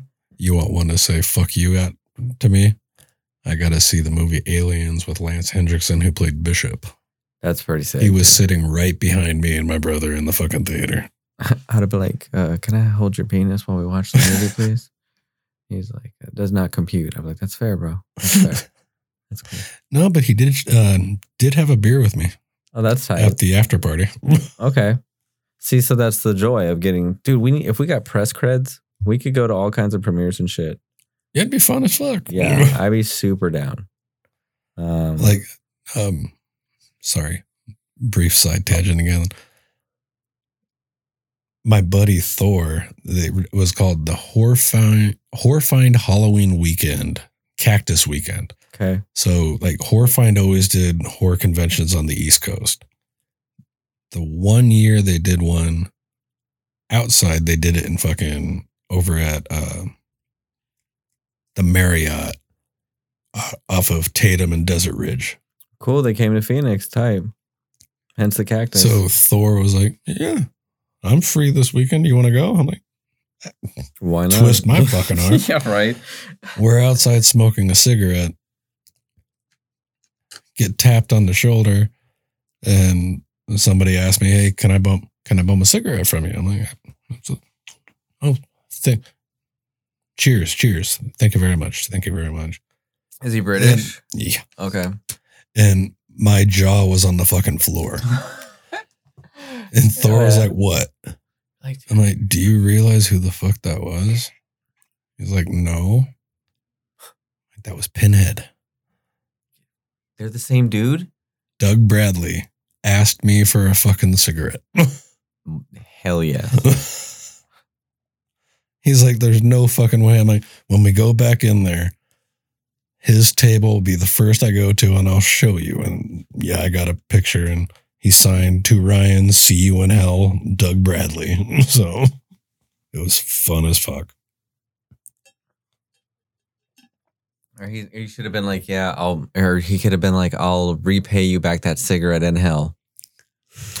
I'll smoke another one with you in hell. In hell. But what's funny, when you talk to that man when he's not in character, totally fucking different.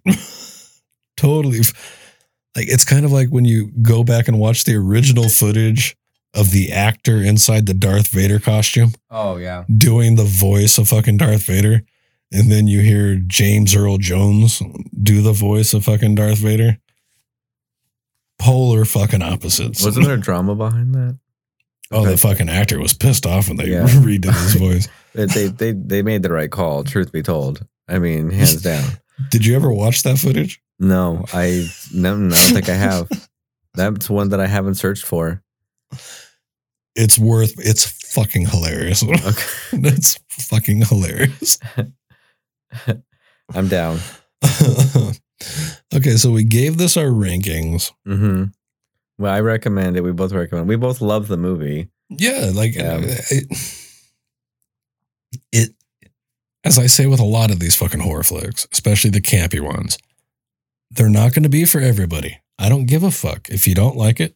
Fine, keep it to yourself. hmm Granted, you can call me a hypocrite because I'm on a fucking movie review podcast for when I so when I don't like a movie, I very openly don't keep it to myself. Yeah, I think it's pretty obvious at this time, forty something episodes in, that we will both we're, we're both not shy about stating our opinions about the films when they do you know suck, and sometimes we get riled up about it. You know, we get emotional. and sometimes I'm we don't agree with each other. Yeah, no, that's that's not too uncommon either.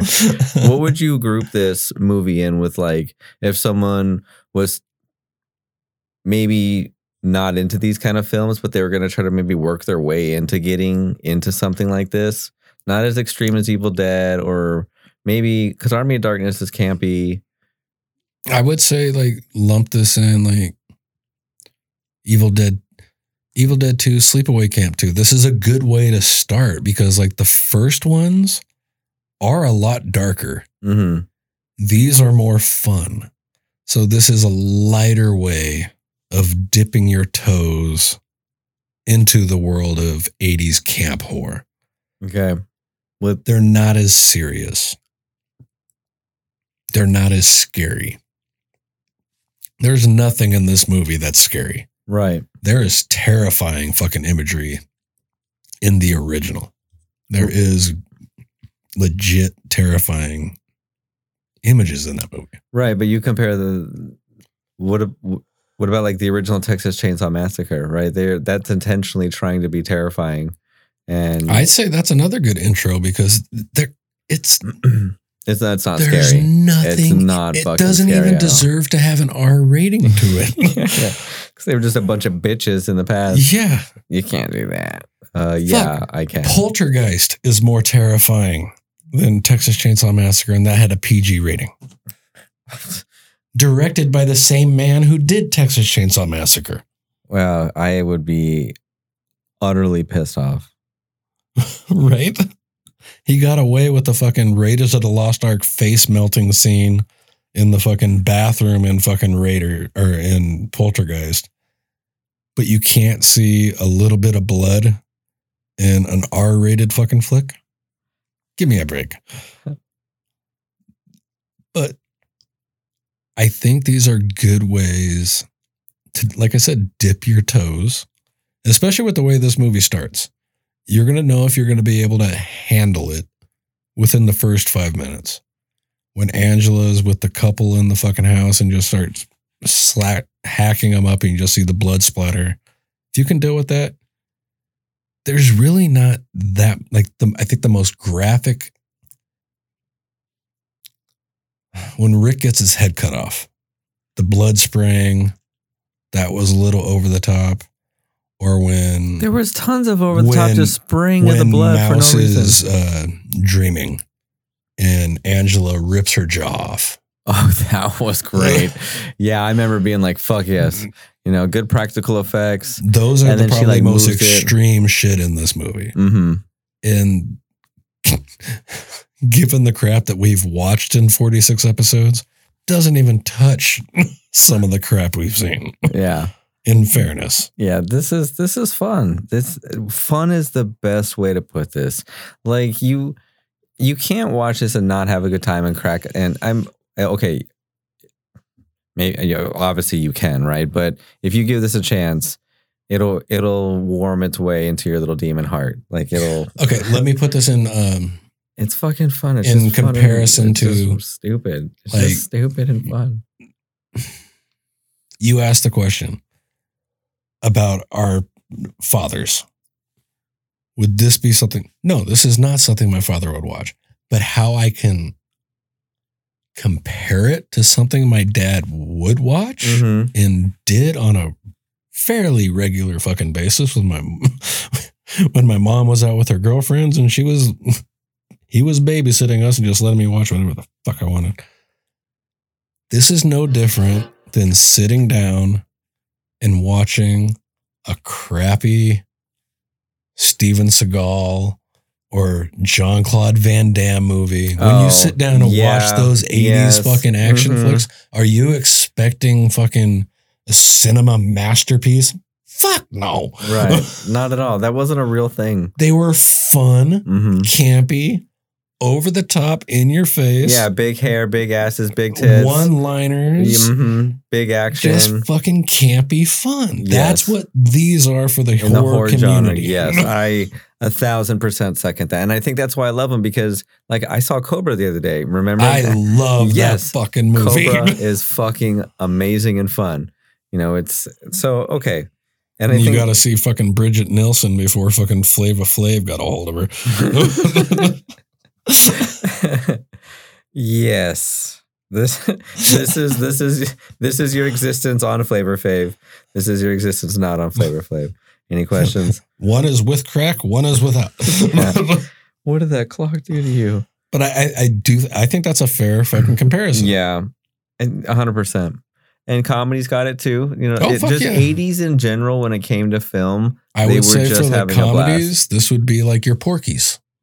hmm A little more edgy, raunchy. Would have led us into the American Pie generation. Animal House with. Demons. That's what it was. Animal House There with you go. Demons.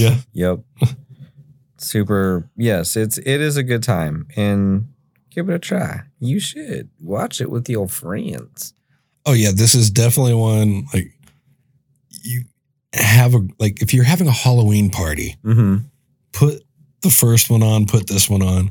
I guarantee you, maybe not everyone's gonna stop, sit, and just stare at the fucking TV, but people will fucking pay attention to it. I'd like to think that most people today are well are like open minded enough and have been exposed to this kind of shit that it wouldn't be like this is tame. I think for today's there was no Oh. fisting, no one ate ass, right? Everybody for the most part was pretty like you know just chill and just calm, and there was no fucking selfies or it was it's great. It's just have a good time and watch it. yeah. Oh, I- like um, what's that new Santa one that just came out? Deadly Night or um, Christmas Bloody Christmas. Cri- yeah. oh no, you're talking to Violent Night. Violent Night was I was thinking, right? It's that one's kind of campy and shit. It's about Santa. and we are going to be covering that one this December, folks. Oh, we didn't, did we? No. We did Christmas Bloody Christmas last year. No, we did do Violent Night, bro. No, we didn't. What's the one with Hulk? We did- Hulk- We did Krampus, Santa's Slay. Santa Slay is what I'm thinking. Yeah. That's one with Goldberg, right? Yep. hmm But In that realm, you know, it's just campy, Yeah. fun, campy. now that I mentioned, I want to go back and watch Christmas Bloody Christmas again because, and I love listening to that podcast because you and I are just having a blast talking about that movie. It is a good fucking time. um, but yeah, um, thank y'all for listening. Um, scope us out on Movie Pit Podcast on Instagram, uh, Movie Pit Podcast at gmail.com. You know, yes, I say it every week and I mean it every single time. You know, you spend a lot of time on your cell phone or talking with people and shit or whatever. You know, reading's cool. Read, expand your knowledge, but you know? Expand your movie knowledge too. These things were made. They're fun. They're goofy. Some are serious. Some will teach you stuff. Some will make you feel feelings. Some will make you laugh. Some will make you question some of your beliefs and bend your mind. And that's why they're fun. You know, scope scope out some movies. Something that tickles your fancy and something that might not. Share them with those around you. I do not give a fuck, but go watch some movies and we will catch y'all next time. yeah, thank you everybody for fucking tuning in. Um, again, like Seth said, Instagram, Gmail, reach out. ask us anything you fucking want. We might not answer it, but if you ask us, yeah. If you don't ask, you won't know. Um, share. If you have friends that are enjoy movies, share the podcast. The more like sharing is caring. And we're like folks. on iHeartRadio, we're on Spotify, Spotify. we're on Podbean. The only one I know for a fact that we're currently not on is iTunes or Apple Podcasts yeah, because they require so many fucking verif- different forms of verification, and that's just too many fucking. there's an API key you have to get for it, and it's a, Yeah. it's I fucked with it before. It's a nightmare. yeah, Um, but any other platform, absolutely, you can find us at.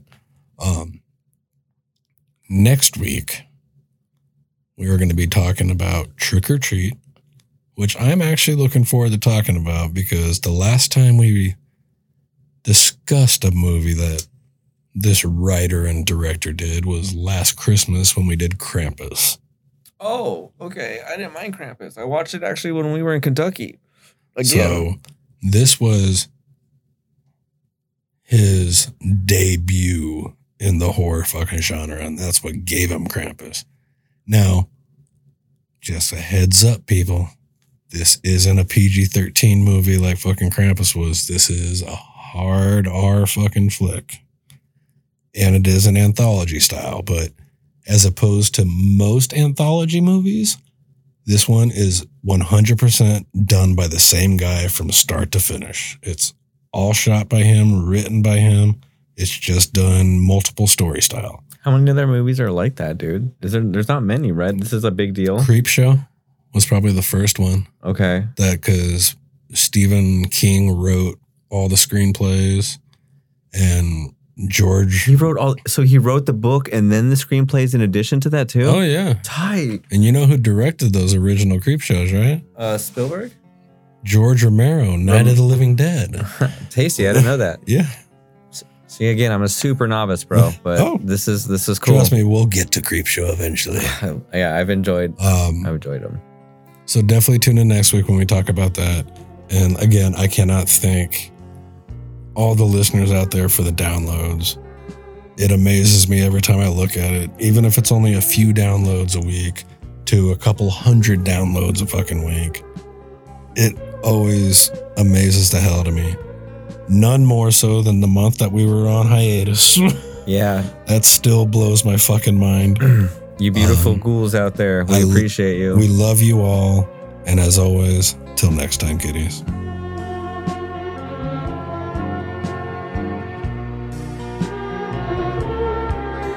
Thank you for listening to this The Movie Pit Movie Review. We hope you have enjoyed your time.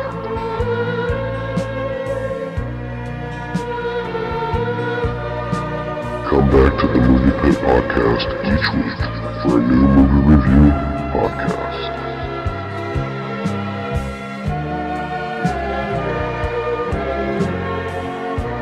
The Movie Pit is produced by Ryan Boozer Johnson and Seth Chapman.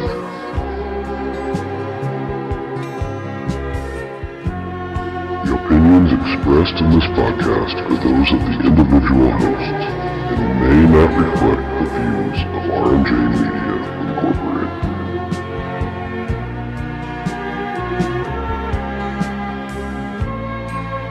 See you next week.